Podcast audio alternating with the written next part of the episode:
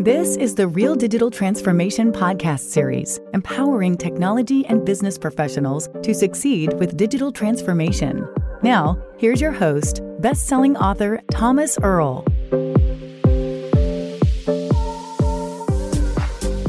Hi, this is Thomas Erl, and welcome to another episode of the Real Digital Transformation Podcast Series. Today I have with me Berend Ossevoort, the lead robotics engineer at the Volksbank, as well as Kevin Den Ouden, application engineer also with the Volksbank. This is part one of a two part interview with Berend and Kevin. So, just to begin, what is your overall opinion of robotic process automation today, its maturity, and the amount it still has to evolve and further mature for it to become a truly mainstream IT technology. Berend, I'll begin with you. Yeah, well, to to answer that question, we first have to actually go one step back. Um, we have to explain maybe what is a robot and what are those things doing. Um, well, for, for us, uh, robots are actually uh, digital workers. Um, and uh, what do I mean with that? They actually do exactly the same as our current employees. Um, they have a, a, um, a, a personnel number, uh, they have an email address, um, they can mail, they can do stuff, they can log into systems, uh, and they have the, all the same credentials as all the other people in the uh, company. Um, and so, what what do these uh, digital workers do? They um, uh, they log into a system. Um, uh, they they get data from a system uh, by screen scraping or um, well um, other means of of um, uh, enhancing data uh, using SQL SQL queries to to SQL queries, I must say, to to get the data. Um, so all those kind of things together um, make the work of a robot, and um, it, it, it does basically the same as your normal employee. Uh, the only difference is they work 24 7 um, and uh, um, they don't make mistakes in um, uh, getting data from one uh, application to the other. And that's where we mainly see uh, uh, a lot of work because uh, a lot of systems we have we have different kind of systems and and uh, sometimes we have to just they don't they go parallel next to each other they don't uh, mm. share an interface um, because it either is too difficult to make it or it's too uh, too expensive or for whatever reason. And then you see that a robot can do those kind of stuff uh, getting the data from one system and adding it into the into the other system. So we define um, we define an RPA robot as a software program specifically designed to assume the role of a worker within an organization and specifically designed to um, assume roles that already exist in organizations that yes. humans have been previously carrying out. So those are yep. the parameters of the the software program we define as a robot or an RPA bot, and yep. and those are the programs that then take over interaction with existing legacy user interfaces? Yeah, uh, not, not only legacy, but also, uh, well, uh, yeah, you see them um, more commonly in legacy uh, uh interfacing or uh, applications, or um, but we tend tend to use them on basically web-based applications. So everything you can you can run in, in your browser, we can perfectly robo- robotize. So we can perfectly make a robot on that kind of application. And I like that term, exactly, I'm going to use yeah. that. Thank you. so yeah, they, they can they can basically do whatever uh, uh, you uh, as a human can do as well, uh, including uh, uh, SharePoint, mailbox, all kind of fancy fancy stuff. While we're on the topic of defining what a robot does, the scope of its typical functionality, based on your experience with RPA projects so far, um, are there sometimes things that robots cannot do that perhaps uh, stakeholders, clients expect them to do? You know, we understand the administrative interactions and the data entry, but are there some are there certain limitations that we also need to understand? Uh, yes, but it depends on what kind of robot you're using. Um, for example, um, we have processes where uh, where people send our, uh, uh, us uh, stuff, copies of uh, IDs, passports, stuff like that. Um, if you want to get data from those kind of sources, um, a, a, a, typical robot, which I just described, doesn't read uh, a PDF um, which is made by a picture. Uh, so photo, photo uh, um, uh, uh, reading, then you need some other additions. It is possible, but it's much more difficult because you have the the uh, difficulty of scan quality of um, how it's how your document is made. Um, if it's distorted, if it's tilted, if it's um, you know askew under uh, when you get the document.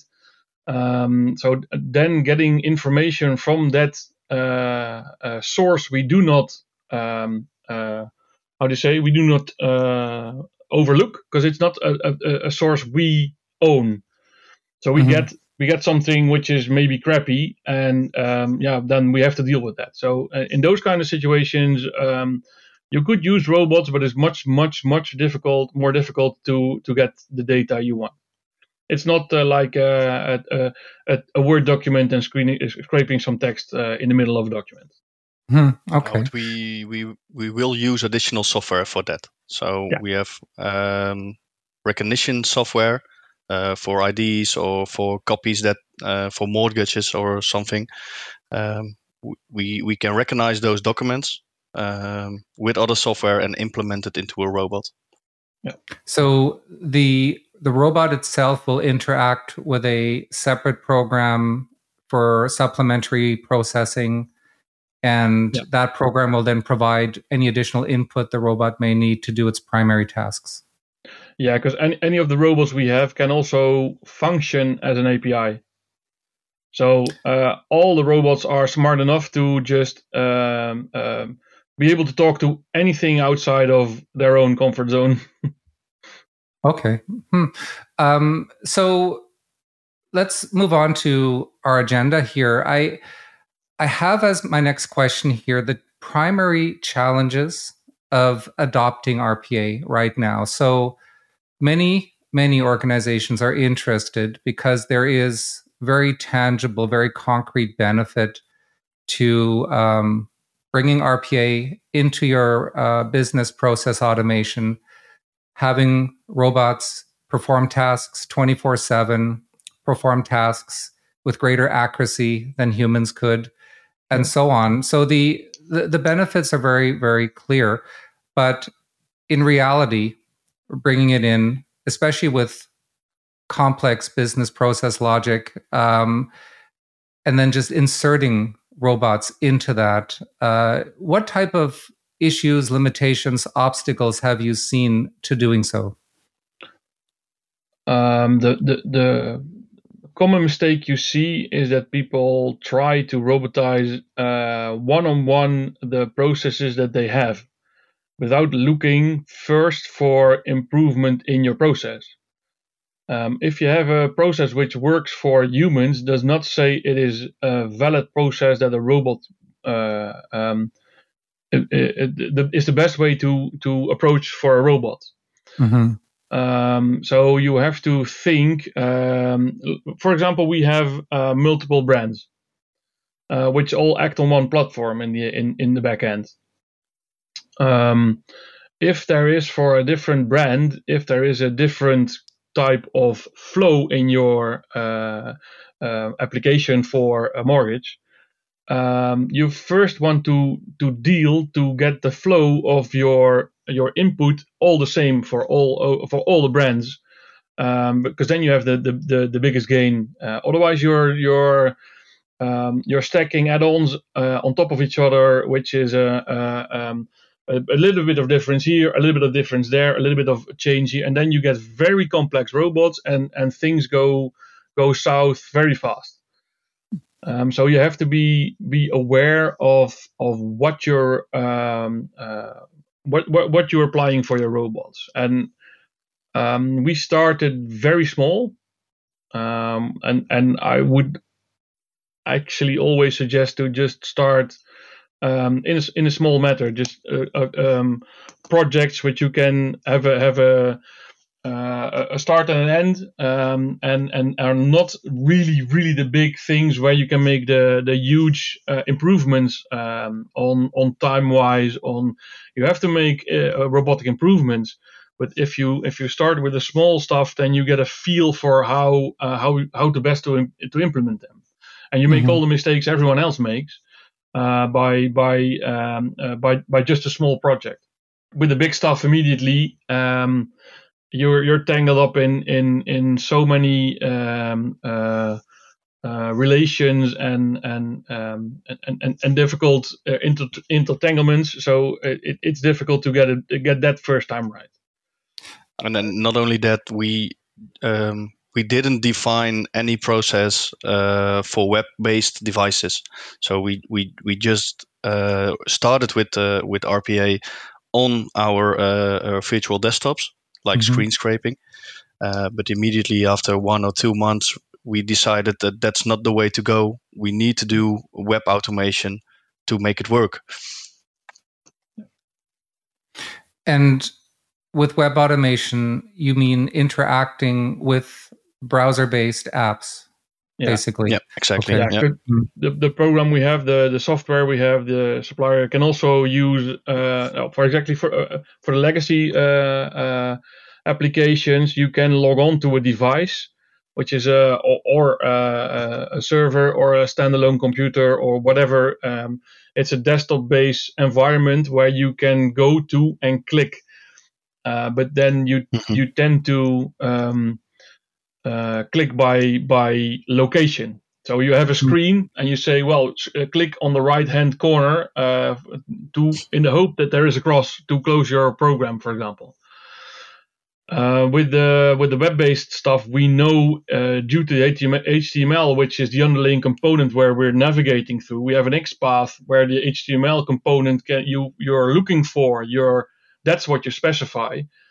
Um, and where it is on, on a on a screen, um, actually doesn't matter anymore. So the the the, the device uh, automation, uh, which Kevin said, which we, we tried in um, at, at at the start, because we had some stuff which had to go. Uh, yeah, we had to to to change. We had to uh, apply a, a, robot because of uh, end of life or um, you know all those kind of push uh, things, and and that was developed under pressure and and quickly, and then we we soon found out that every little change in either hardware or device or whatever is is causing problems so yeah. the bot needs to be reconfigured with each change.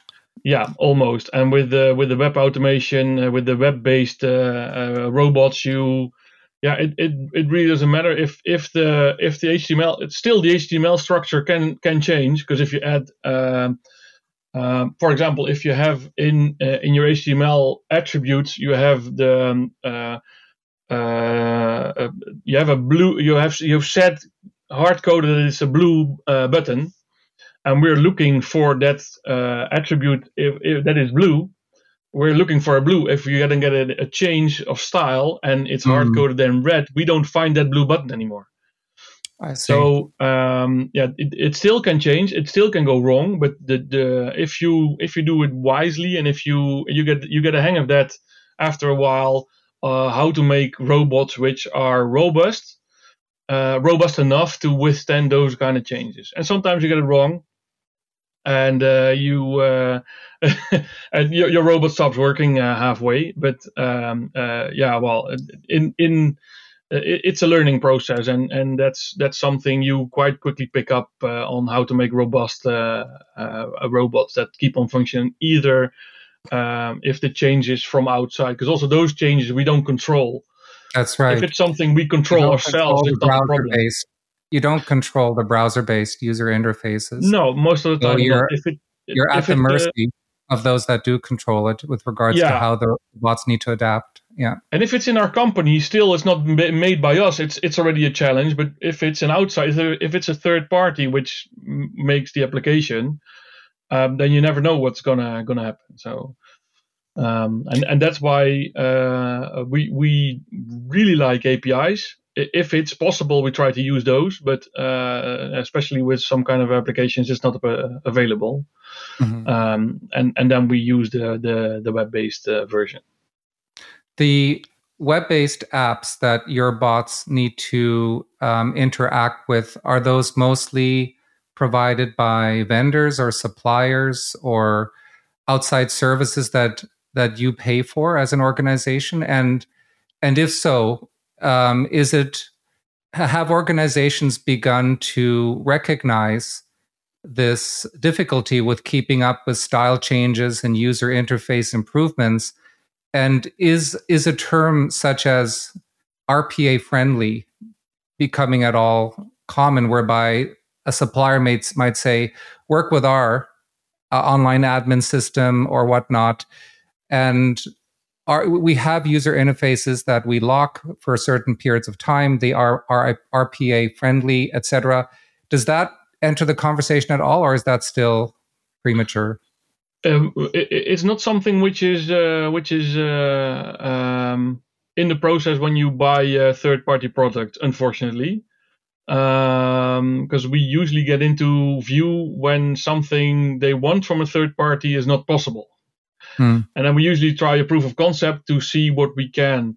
Um, but to give you an example, what um, where we uh, where we're very happy with in HTML is IDs. The attribute ID is an unique identifier for each part of your structure of your HTML. Um, for older uh, um, applications, you see that it's not commonly used, um, and then you you have a lot of um, uh, tags, HTML uh, tags, which look alike or are exactly the same.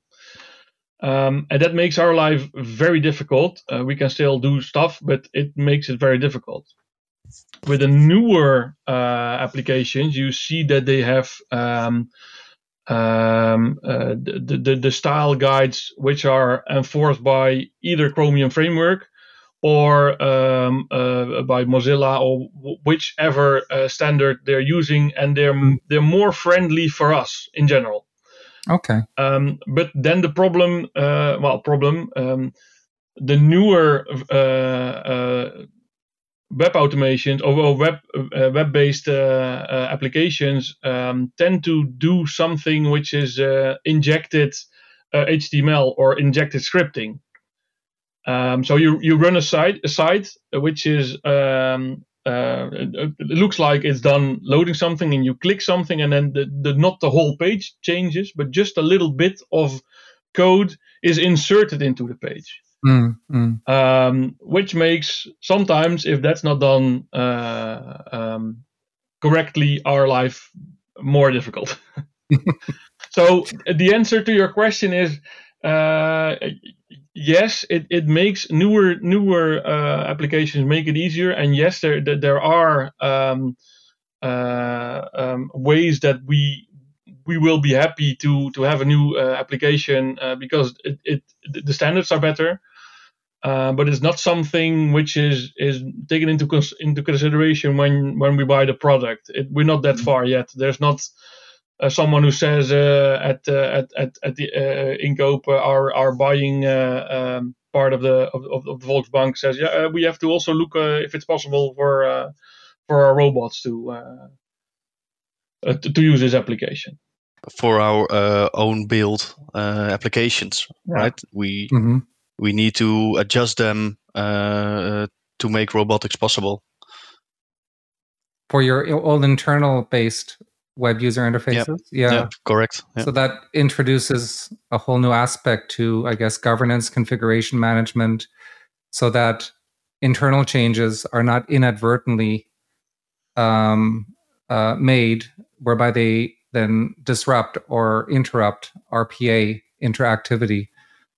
Yeah. Mm-hmm. Because you, it might you be need to inform. Department you need to inform more stakeholders uh, mm. internally.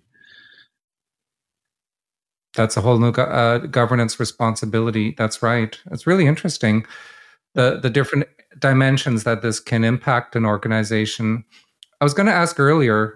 So we've talked about some of the implementation challenges just now, but what about your opinion of the state of the technology itself in the industry? Yeah, there's the promise of RPA. There are the benefits that are um, discussed and um, just you know in, in general the concept is sound it's it's tangible but what is the reality of the current maturity of the technology? Uh, have you had enough opportunity to evaluate or look at different rpa platforms to basically know that it's at a certain level and is it sufficient or does it still need to evolve and, and mature? What what is your sense so far? Um, well, yes, there is still uh, improvement to be made. Um, uh, there are a few big players which each have their own advantage. Um, I said from our platform uh, point of view, uh, those uh, uh legacy uh, applications have we have a problem with that there are other uh, suppliers which which jumped into that uh, hole and, uh, uh, and, and made something which is more suitable for that kind of um, uh, applications. Um, but all in all, um, I think it's it's it's solid, uh, workable um, environment to to make your your your uh, company run on because it's it's not uh, it's not buggy. It's not that we every day have to fix something which magically uh, doesn't work anymore. Um, there there is only one thing um, which we talked about before, Kevin and I, and um, that's this the, the scalability is uh, is for now uh, but Kevin, correct me if, if I'm wrong, not really up to uh, uh, what what the the potential could be. No, that's that's correct. You need to make architecture uh, choices at, at the beginning, and in the very first beginning, we made an architecture choice about uh, we use device automation, for example, on devices, one process.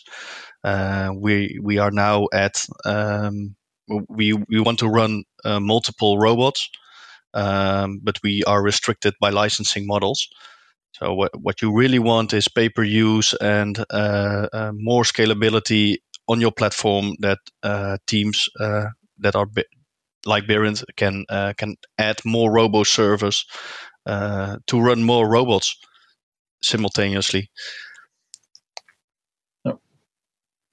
Um, in terms of scalability, uh, beyond any licensing limitations, but just in terms of the stability of the platform to support multiple um, robots carrying out activity concurrently. Um, perhaps another question I have coming up is about orchestration of the robots. How, mm-hmm. um, assuming licensing wasn't an issue, how mm-hmm. scalable are we at right now? How how much concurrent automation um, can occur? Both concurrency in terms of uh, perhaps instances of robots being invoked um, and and different robots carrying out different tasks alongside each other, perhaps interacting with each other. You mentioned we're not yet at our potential. Where where would you rate us right now, just roughly? You know, if the potential is is is a 10 are we at a 6 are we at a 7 for no, for our organization or for rpa on its i whole? guess just in whole as a whole based on what you've seen in the industry so far. If if licensing is not is not an issue i i well you can run um, for what I've seen, also in other programs, you can run as as much as you want uh, parallel uh, if your if your server can handle it, and um, but then then it becomes a, a matter of of how is your hardware and or your environment uh, put together, because uh, because mm-hmm. it's, it's not really uh, with the newer technology like Docker and stuff, you can you can you can clone servers uh, quite quickly, uh, but we don't have that in, that that infra. So I think mm, a, a lot of uh, um, companies don't have have the infra to to scale, and there, there is I don't see any problem in in in running uh, robots uh, parallel sequentially talking to each other. We all do that also. Mm-hmm. We have uh, it, our biggest process runs, um, uh, I think now like 25 to 30 robots uh, uh sequentially, uh, and they all wait after each other. So if the one is done, they they say, "Hey, tick tack, you're it." Uh, the next one. Um, we, we, also have processes where we have like four to to no, I think four to five is the max at the moment, where they do parallel mm-hmm. stuff together. The only thing you have to worry about is if the if it's allowed with multiple users or with the same user uh, um, uh, uh, on, a, on, on a user level if you can log in multiple times in the same application. Because mm. there's more and, and, most of the time your problem. Um, so yeah, that's correct. It, it, yeah it, it's we we solve that problem by just adding on uh, robots and robots and robots. So if we if we're running four robots in parallel, actually we're running four employees in parallel. Um, but there is no restriction on on how much could go uh, uh, in parallel if if the license doesn't stop you. Okay. And your your hardware can support it. I think with cloud computing like AWS or Microsoft Azure, I think the the possibilities are uh, well, the sky is the limit uh, if you pay for it. So, um, and and if if your license model is is is just right, because all our vendors and suppliers, they all use uh, uh license models that are, uh, well, back in the days, like uh, you can run 11 simultaneously robots, or you can run 100 robots in a month so so we need to adjust that uh, that license model, and after that we need to adjust our platform. So if we you we we currently use a, a, Windows environment, but we need to go to Kubernetes or uh, cloud computing, uh, and, and, then the possibilities are uh, are more than uh, than we could imagine. Hmm. How much have you had the opportunity to work with RPA in a cloud environment, or is is your implementation currently already in in a cloud environment? No, it's it's uh, currently at uh, the Windows uh, environment. It's uh, our own hybrid cloud. I think uh, we, we, should mention it. Um, but we we are using and, and we are testing with Kubernetes. So that's a containerized uh, technology where teams are um, responsible for their own environment. So uh, if we have the, the, the the right scalability, the the right license model, they can use whatever they want. If they want one robot server who can run ten robots, or they want ten robot servers who can run 100 robots. Uh, as Berend mentioned, uh, the only limitation could be the, the applications that you, you are using. If you can log on uh, more than once, or uh, is the is the backend still uh, providing you uh, yeah. um, the maximum load? Yeah, mm. yeah, because that's what we're seeing now. Sometimes, eh? if we're if we're if it's if it's busy and we're really working fast with robots, we just tear down the, the application. We bring it down. It's it's like a DDoS uh, with our robots, and we just uh, we're going at it, and we're we're it's it's so fast uh, that sometimes uh, uh, yeah it, the the the backend cannot uh, provide the answers in time, and then uh, all goes south. well, we, we, we have we have some wait steps like five seconds, ten seconds, sometimes five minutes. yeah, yeah, but we, we we try not to use uh, time uh, values as uh, as uh, synchronizing mechanisms, but uh, yeah, unfortunately, sometimes we have to use them. so that was part one of our two-part interview with Kevin and Berend. Please join me for part two, in which we will get further into technical issues, including orchestration, RPA bot design techniques, as well as advice and lessons learned shared by both Berend and Kevin. Thank you for listening. Follow Thomas on LinkedIn